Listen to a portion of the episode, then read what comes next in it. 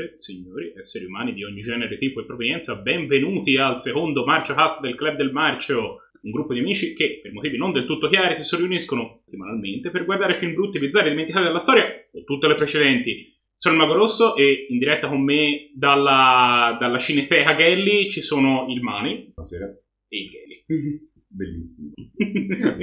Oggi siamo nello stesso posto, l'altra volta ci avete visto su Discord, eh, cominciamo, cominciamo immediatamente a chiacchierare del primo film.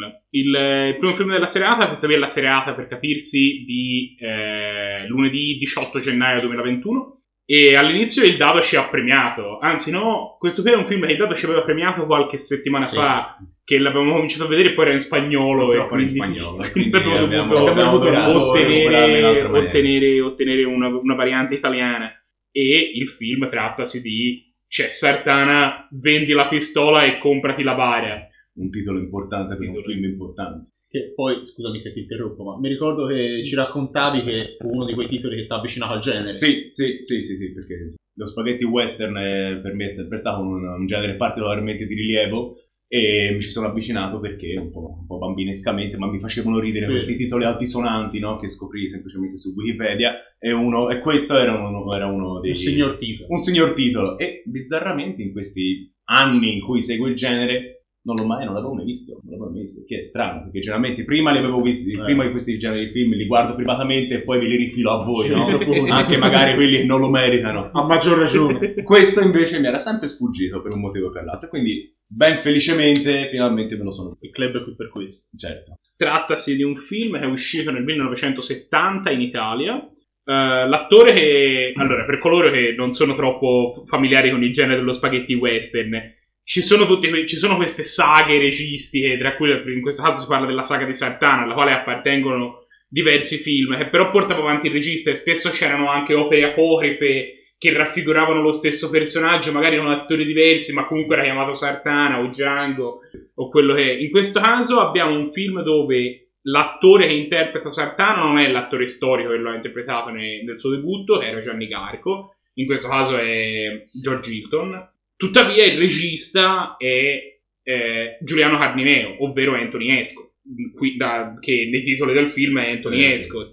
Però il, il film viene comunque considerato un film della, della trilogia originale, non so se No, sono cinque film in realtà, cinque film. Mi sembra che sono eh, Se incontri Sartana prega per la tua morte, sono Sartana il vostro becchino, una nuvola di polvere, un grido di morte, arriva Sartana, c'è Sartana, vendi la pistola, completa lana e buon funeral amigos, paga Sartana. Questo per dare conferma che sono tutti titoli tutti titoli incredibili, come fa uno a non amarli, no? Certo. E lo dovevi vedere. Anche se in realtà la genesi del personaggio ha radici più profonde, perché era uscito un film che abbiamo visto tempo immemore fa, non so nemmeno se si dice in italiano, però eh, che si chiama Mille dollari sul nero, dove c'è il- l'antagonista che si chiama Sartana ed è interpretato poi da Gianni Garco. Ma Quindi sempre è- è Reggio di Carmineo? No, è proprio, è un, è un- è proprio un altro regista, però c'è da fare delle precisazioni. Ehm, in realtà non è Carnimeo a creare la saga, è un, un regista, ma Gianfranco Parolini, che poi, che è anche un regista piuttosto, piuttosto bravo, che eh, girerà un'altra saga importante, che è quella di Sabata, no? la famosa trilogia di Sabata, dove in una della trilogia non c'è Non c'è Sabata, Sabata. ma c'è Indio Black, interpretato da Hugh Greener, mentre Sabata viene interpretato da Lee Van Cleef. E il primo film, che è, se non mi va, Se incontri Sartana, prega per la tua morte, è di Parolini, ed è interpretato da Garco. Poi dopo Carnimeo riprenderà il personaggio e gli darà anche un'altra direzione, perché mentre il primo è uno spaghetti un pochino più eh, standard, diciamo che eh, la- quella- quel percorso e portare il personaggio a essere un pochino più picaresco, con un po' di gadget, eh, sarà proprio un prodotto, eh, sarà proprio l'impronta de- di Carnimeo che avrà la faccia soprattutto di Gianni Garco, eh, con i suoi bei baffoni biondi. Qui invece, ehm, pur rimanendo il tutto in carrozzone di Carnimeo, compresi tutti i caratteristi della Bavaria, ha la faccia, come dicevete, di George Hilton, che è un altro personaggio, un altro attore che a noi noi ci piace, Delle non ci piace, gioie. Mm, forse non ci piace, però li si vuole bene, sicuramente li volevo, li vogliamo. È morto da poco, parentesi. Ah, sì. Era morto uno o due anni fa, uruguayano. E, e anche questo... E all'interno della sfera dei western, eh, diciamo, non di prima fascia, no? Eh, quindi quelli leoniani, Questi qui eh, brilla, brilla abbastanza. Ora, tutti i film di Sartana sono piuttosto belli, almeno io sono di parte, mi No, no, piacciono. no, sì. sono tutti incredibili. Eh, E hanno sempre questa, questa trama un pochino eh, dalle tinte noir, no? C'è sempre un tesoro, c'è sempre un intrigo, eh? e il personaggio di Sartana che in maniera molto intelligente si allea con tutti eh, i personaggi in gioco nella vicenda e poi alla fine ne uscirà vincitore perché Sartana è il più di tutti, se no di cosa stiamo parlando. Ah, Se no non dovrei comprarmi la bara, no?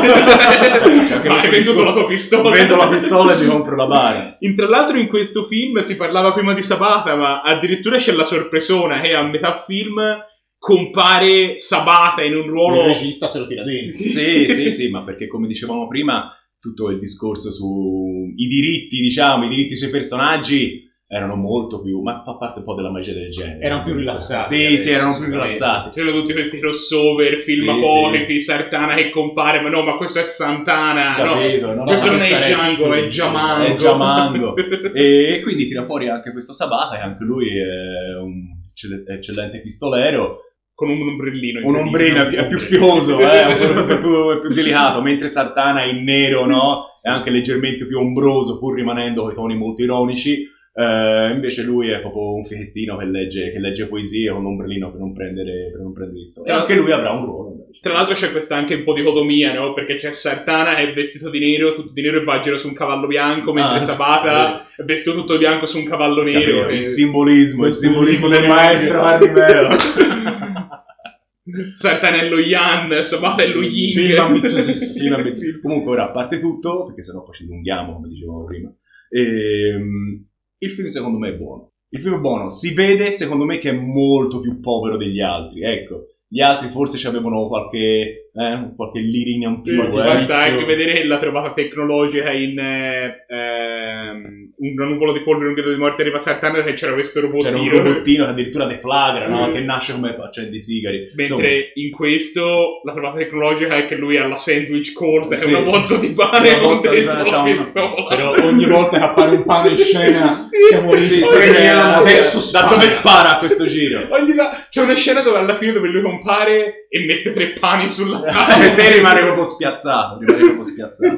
Perché questo si adatta bene ai personaggi, perché George Hilton, George Hilton, che ha fatto proprio tanti, ehm, tanti- tan- tante commedie western, ci si adatta anche di più, mentre Gianni Carco è un pochino più ombroso, Ombroso, un sì. pochino più duro, un pochino più classico. A me piace di più personalmente. Al presidente invece piace, piace di più. Piace Giorgio- più Ma Giorgetto ne era 3-7. Esattamente. Eh, Infatti, mi sembra. Sì, ha Quando 3-7. dici presidente dici 3-7. Sia 3-7 sia Alleluia, erano Ah. queste commedie western di una bruttezza sconvolgente. Perché Gianni Carco si è cimentato con una cosa un pochino più, più leggera nel Spirito Santo. Spirito Santo, sì, che infatti che era carino, però Non era a livello di No, Sartana. no, neanche Sartana-. Sartana è incredibile. Poi Sartana è una macchina di morti. E qui uccide molto meno persone, cioè è molto meno. Sì, Cioè, si, vede, si vede che il 1970 è anche l'anno in cui esce Trinità, no? E questo dà proprio una svolta tutta al genere, no? Adesso il western non deve essere più eh, crudo, violento, feroce, no? Gli antieroi non devono essere più senza espressione alla Clint Eastwood, ma devono far ridere, eh, Sì. perché è una cosa che vende e questo, e questo è cinema popolare. Cioè,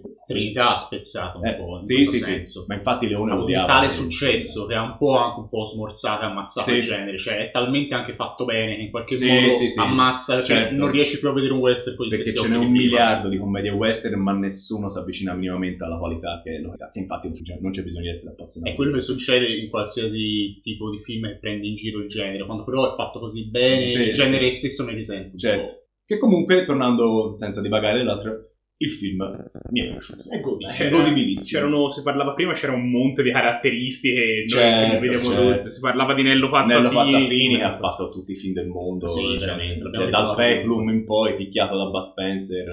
Dal eh, gong del colosso sì, di caratter- Rodi. caratteri- gong del colosso di Rodi, caratterista, stuntman. Erano un po' questi personaggi che ci piacciono, facevano un po' di tutto, sempre, sempre pronti col coltello credente a fare qualsiasi ruolo. E lì troviamo Piero Lulli, che eh, ora lui è meno, meno famoso magari, però è poi un attore fiorentino, tra parentesi, ed è- fa, sempre, fa sempre il banchiere cattivo nei- in questi film, no? perché c'ha questo, c'ha questo riporto biondo platinato, tutto E di là. questo- anche e anche qui ci proverà a mettere, met- a fare il banchiere cattivo. Banchiere cattivo. Piero Lulli, e li voglio bene. E la parte più, più debole del film forse era la trama. Sì, perché era un po' confuso. Era un po' confuso. Provava il. ehm, mentre in una nuvola di polvere, polvere un di morte, che secondo me il mio Sartana è il mio Sartana preferito e secondo me quello migliore. eh, per quanto sia complessa alla stessa maniera la trama, o la orchestra meglio, qui butta tutto in un, eh, un po' nel, nel calderone. C'è questo intrigo dove cercano di capire chi, chi ottiene il possesso, dove sono andate queste estrazioni minerarie, quest'oro Esatto. estratto dalla miniera, ma non si capisce chi ce l'ha, Sì. e da dove sta andando, chi lo vuole prendere. C'è perché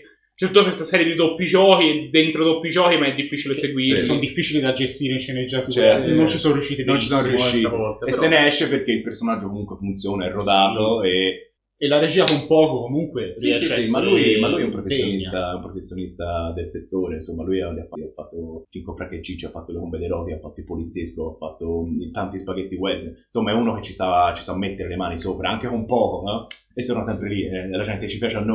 Poi ci sono comunque tutti i cliché del genere, Sì, c'è la classica sì. pistoletta al cappello che Sì, ritira, ritira, ritira il Tutta cappello questa sempre più gara tra pistolera chi ce l'ha Esatto, più lungo, no? sì, sì, sì, sì. Che comunque ti, ti, sempre saltare l'occhiello. Infatti ti poi c'è anche il- quel duello finale che però poi c'è... No, il... ehm, Infatti pioggia di nomination. Pioggia di nomination. cioè Poi- abbiamo, abbiamo, miglior, abbiamo, abbiamo miglior giusto Sartana e anche Sabata. Neanche Sabata, anche se secondo me gli lega nemmeno le scarpe. miglior Wesner. L'oggetto inanimato, il cappellino. L'oggetto inanimato, anche il Che pane. ha già vinto. La sandwich colt. La sandwich colt. E ovviamente miglior Western. È un bel western, perché secondo me funzionava. No, era, era- era un buon film. Va anche detto che poi in questi anni si sta un po' raschiando il fondo Certo. del barile dello spaghetti, quindi Certo. una pellicola come Certo. questa ma è infatti, di grande ma livello. infatti, ora per me ho perso il segno. Ah, guarda, lo ritrovo che sbaglio. Eccolo qua. Ehm, come giustamente stavi dicendo te, qui in questo preziosissimo tomo che consulto quotidianamente, no, prima di andare a leggere un francone nero, c'è proprio una citazione da una recensione che dice a un genere consumato si richiede solo di offrire un consumo dignitoso.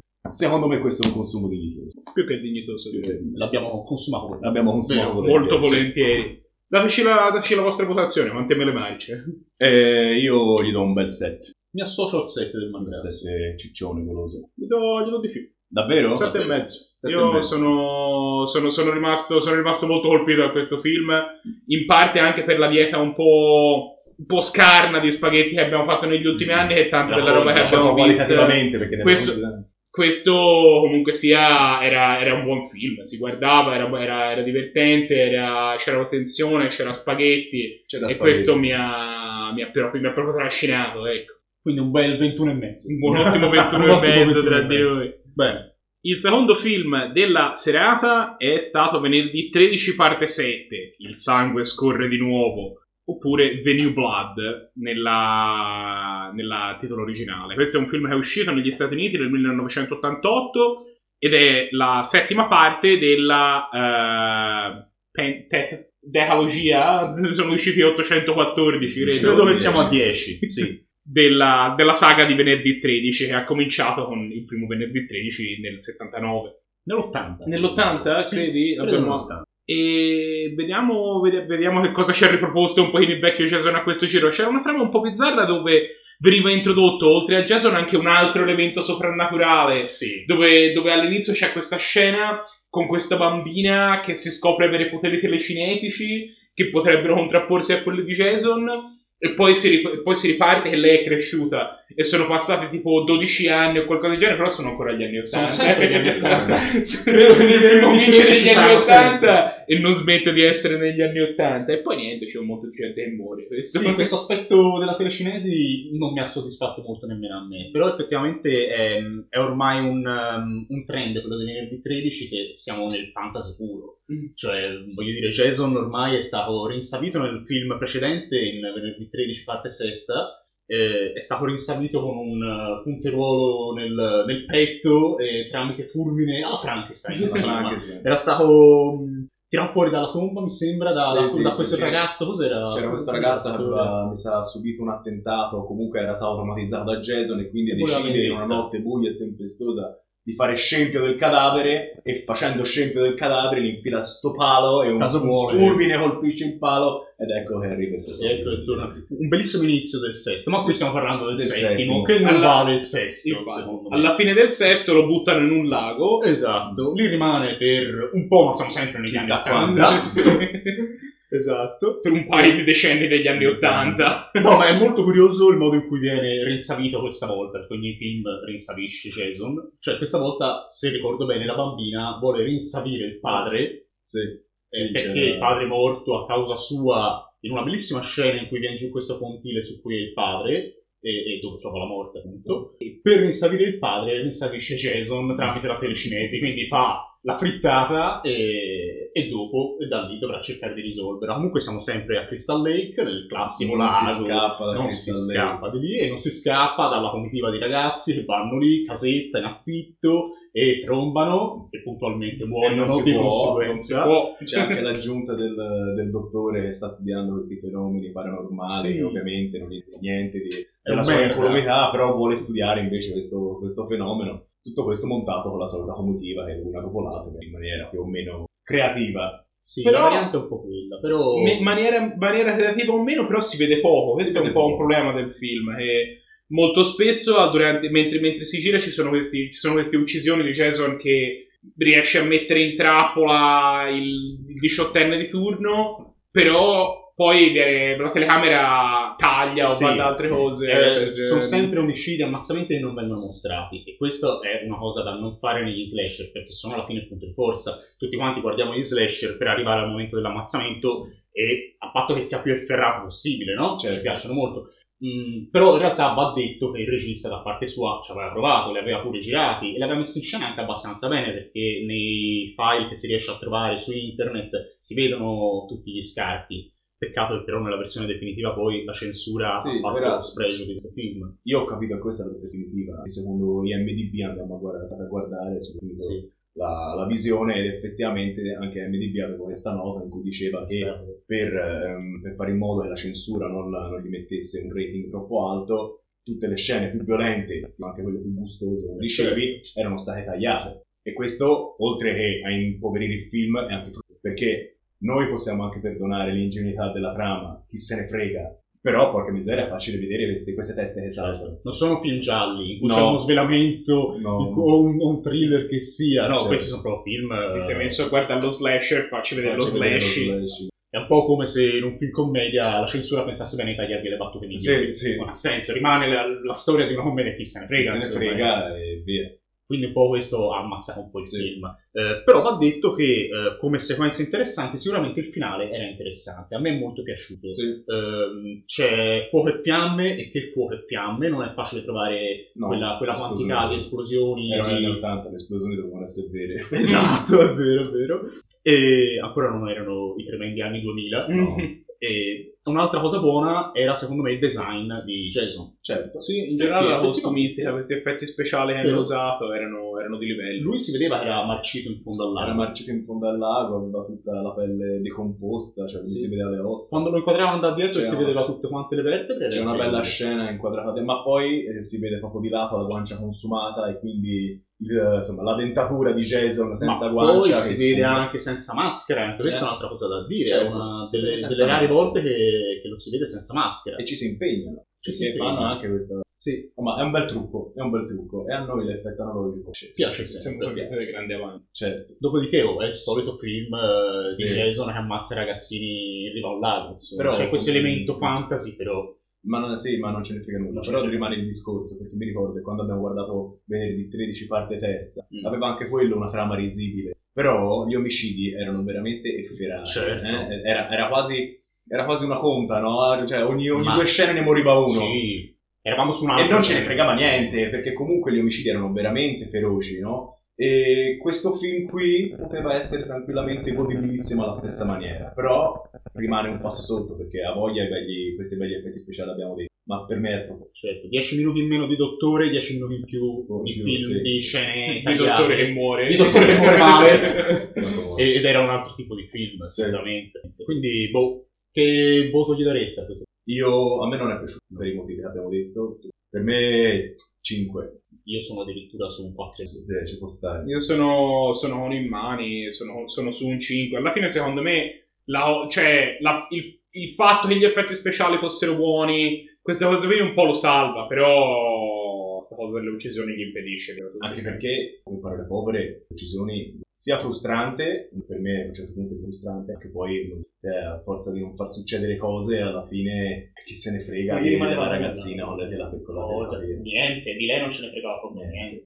Quindi no, per me, per me proprio Quel- film. Ora che ci penso c'era quel finale in cui lei risolveva poi la patacca aveva fatto Certo. all'inizio e faceva rinsalire veramente il Ah, padre, cioè facevano che recitare però anche questa cosa. Doveva essere morto da, da No. 10 anni, quindi c'è anche, c'è anche un po' d'avanguardia. eh. Sì, Però- vabbè. avanguardia. Ci abbiamo, ci abbiamo che quando sente parlare di avanguardia di riguardo a eh, 1347 ci assale che neanche Jason veramente. Però vabbè, niente, si becca questo 14 e mezzo e mi Sì, sembra che sì, più, po'. più in là. Infatti, che va. anche niente candidature mi pare. Per No, questo no, film. perché forse miglior ci sono- mostro. No, ma non Sì. è. Siamo- la verità è che siamo rimasti un po' interdetti. Siamo rimasti interdetti e quindi ci abbiamo anche ragione. Gli si può dare anche un uh, miglior mostro, però è un- secondo me che è passato, è proprio, proprio passato via. Sì, proprio Cioè, sterile. È sterile, cioè non c'ha, c'ha veramente poco. E quindi, quindi ci siamo più lamentati del fatto che poteva essere un godibilissimo slasher con un sacco ragazzi, di sangue. Invece, Uno slash deve avere almeno una scena miglior ammazzamento. eh, sì, Se non ce l'ha, ce proprio l'ha, banalmente è un film inutile. Sì. Quindi no, vabbè. Delusione, un po' di Un po' delusione. di- Va bene, via. Questo è il, eh, il report del Club del Maggio per questa settimana. Noi torneremo la settimana prossima con due nuovi film. Ci vediamo allora. Ciao. Ciao.